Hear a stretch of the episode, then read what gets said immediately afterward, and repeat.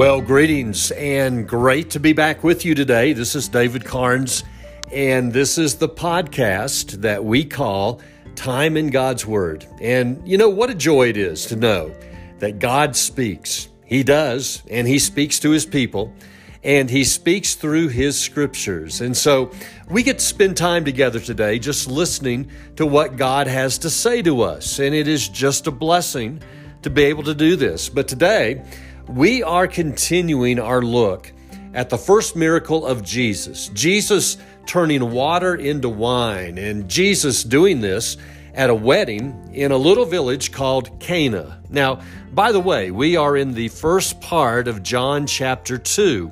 But now, we're spending this week again just looking at the very first part of the public ministry of Jesus. Again, he is in Cana, he is at this wedding. Now, you remember back on Monday, we looked at the wedding. Point one, we actually referred to as the wedding. But now, as we move into point number two in the text, we are going to call this point the predicament. And we're going to find that the predicament was that the wine ran out at the wedding. And so we're going to look at this. Plenty to see here, plenty to learn, but again, just a fascinating text. And we're just walking through this throughout this week. And specifically, now today, we are in John chapter 2 and verses 3 through 5. And so, with all that said, let me take us into the text now. Let's see what God has to say to us.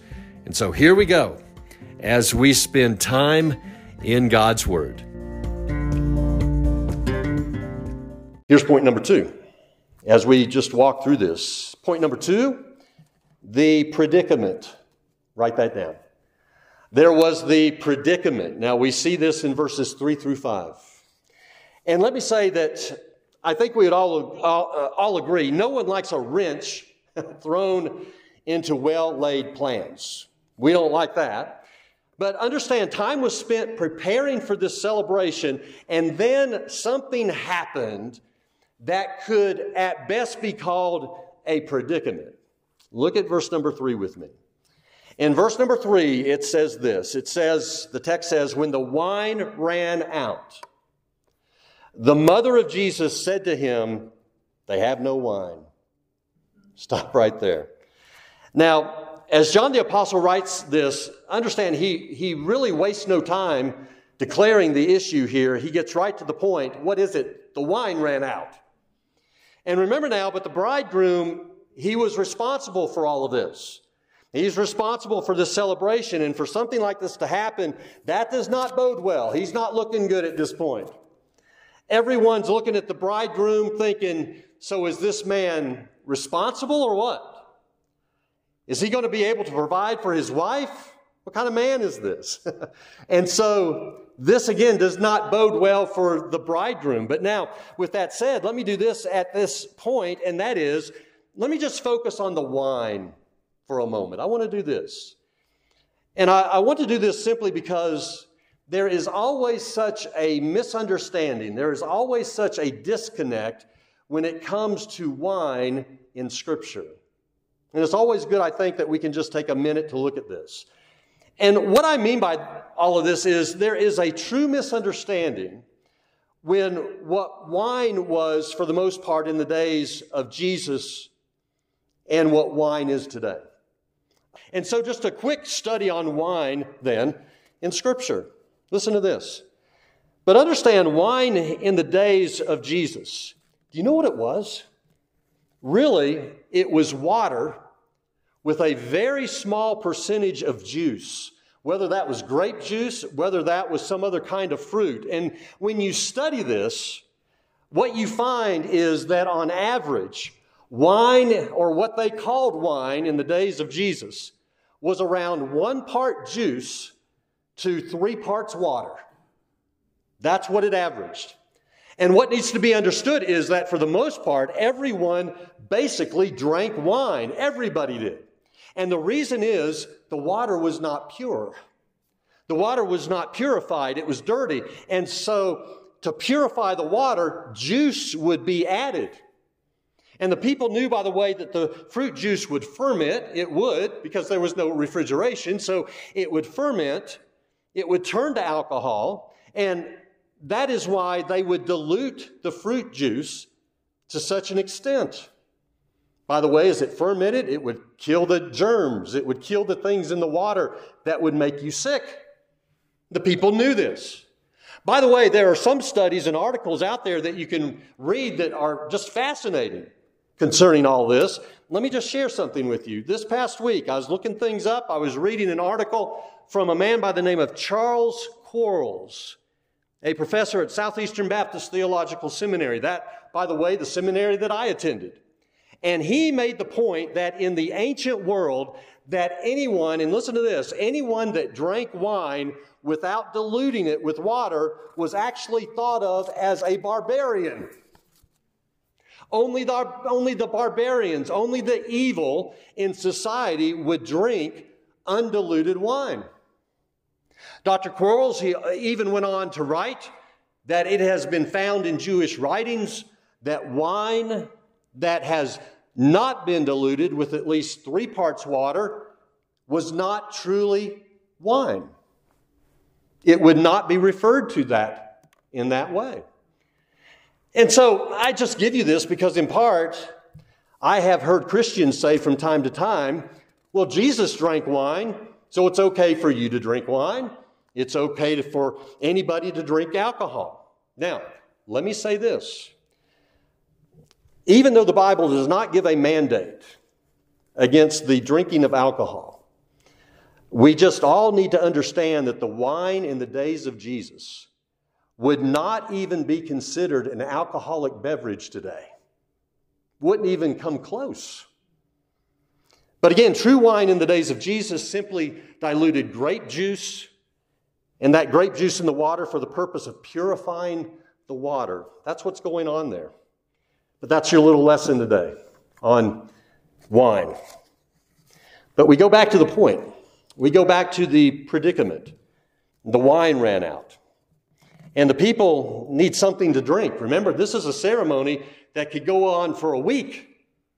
And again, what a huge embarrassment this is for the bridegroom. By the way, you look back at verse number three, and the text says that Mary went to Jesus, told him that there was no more wine. There's no wine. Something interesting here, but there have been some, by the way, who have said that Mary made the announcement to Jesus because Mary was somehow involved with the events of the wedding celebration itself. We don't know that. I mean, that's just an assumption that there. But then there is the question here that can be raised at this point, and that is why would Mary do what she did? Why would Mary go to Jesus about all this? Why not just go to the bridegroom? He's the one responsible, right? Why not go to him? That, by the way, is a question that people will ask. And what's interesting is when answering that question, one, some will say that Mary went to Jesus because she expected Jesus to work some kind of miracle at this point. Let me say this to you. I, I tend to have an issue with that kind of thinking. Now, the issue would be why would she think at this point in time that Jesus would now work a miracle? In that, I mean, 30 years have gone by and she's never seen Jesus work one miracle, so why does she think he's going to do it now? If you're going to ask that question and you're going to think that way. But with that said, here's what I believe. Let me just share this with you. Why Mary would go to Jesus when this predicament occurred. But hear me on this.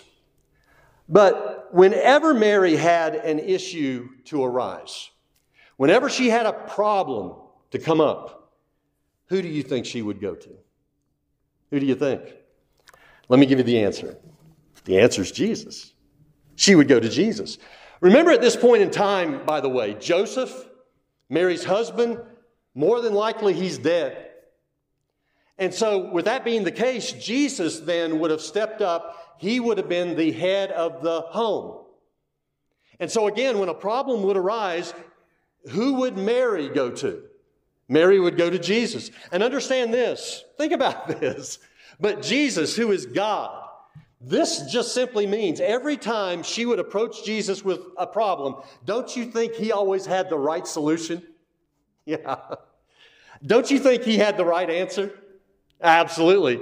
He would, don't you think, by the way, he would know exactly, always, he would know exactly what to do. don't you think? Yes.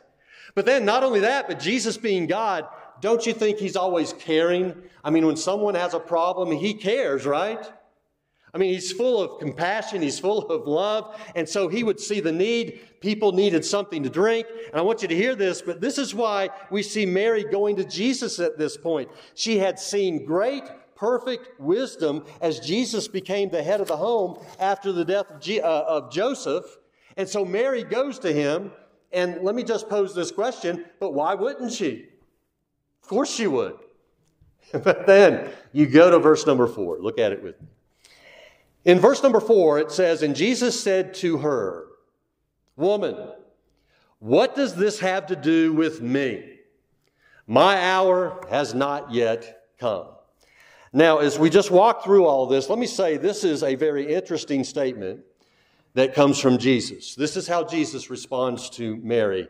And let me just say this we're just going to cut to the chase, but let me say this is what we could call a statement of separation that Jesus just made with Mary. A statement of separation. You say, what do you mean by that? What I mean by that is, first of all, you notice that when responding to Mary, how does he refer to her? Does he refer to her as mother? No. He refers to her as woman, doesn't he? Yes. And understand this this is not a harsh word, but it's not an intimate word either. It's not. By the way, in studying this, what I found is this word, it's similar to when someone refers to a woman as ma'am. It's a word of respect, right? But it's not an intimate word. Again, it's not the word like you would use the word mother. And let me share this, but again, at this point, what Jesus is doing is he's actually breaking away from Mary at this point. That's what he's doing. And what I mean by that is Jesus knows that at this moment, on that day, things are changing. And they're changing quickly. His ministry is going public that day. And it is at that point that Mary, she is no longer the authority figure in his life as a mother raising a son. And again, on that day when his ministry would begin, Mary would not play any role in this ministry, right? None whatsoever. And again, she was no longer any type of authority figure in the life of Jesus. As a matter of fact, you look back at verse number four, and Jesus goes on to say to Mary, What does this have to do with me? You see that. Now, that's an interesting statement. Let's just look at that. As I studied that statement, I came to find that what Jesus said at that point to Mary was, and this statement literally can be read this way Your concern and my concern are not the same. That's what that means. Interesting, isn't it? In other words, Mary isn't thinking about the start of the ministry of Jesus here. What's she thinking about? She's thinking about how can we get some more wine? What's Jesus thinking about? Jesus is saying, This is the beginning of my ministry. And the way I'm going to begin it is through a miracle, something that is going to cause people to believe in who I am. And again, what Jesus is doing here is he is distancing himself from that mother and son relationship. And now, listen to this, he's going to begin going about the business of the Father. That's what he's going to do. This is what this is all about. And let me just say this gets even more clear. As you look back at the end of verse number four, Jesus goes on to say the following, speaking to Mary. Look at verse four again at the very end of the verse. Jesus says, My hour has not yet come. Now, what is that? That is a reference to the cross. And what Jesus is saying is, I'm on a mission. And the mission, it's going to culminate with the cross. And right here, Jesus again says to Mary, Today begins that trek to the cross. And this is something that you have nothing to do with. Nothing. Again, I'm now going about the business of the Father, and you play no role in this.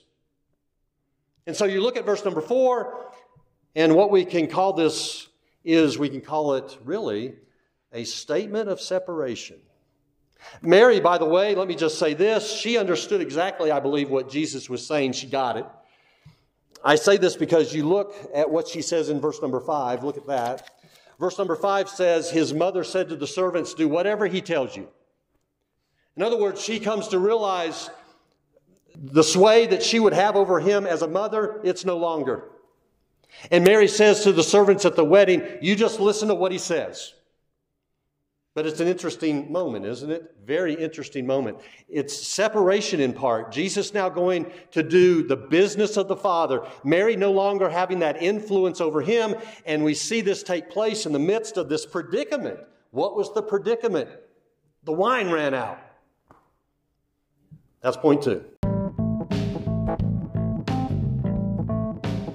So there is this predicament. And when Mary needed help, when she needed answers, she went to Jesus, didn't she? She did. Now, that is what you and I need to remember. And that is what you and I need to do. I mean, He is omniscient, He does know all things, so why not follow the lead of Mary here, right?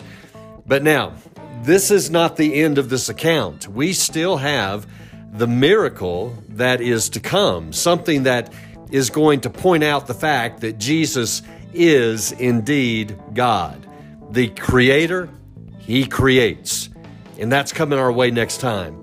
But again, just a wonderful text. And until we get back together, let me just say you have a blessed day.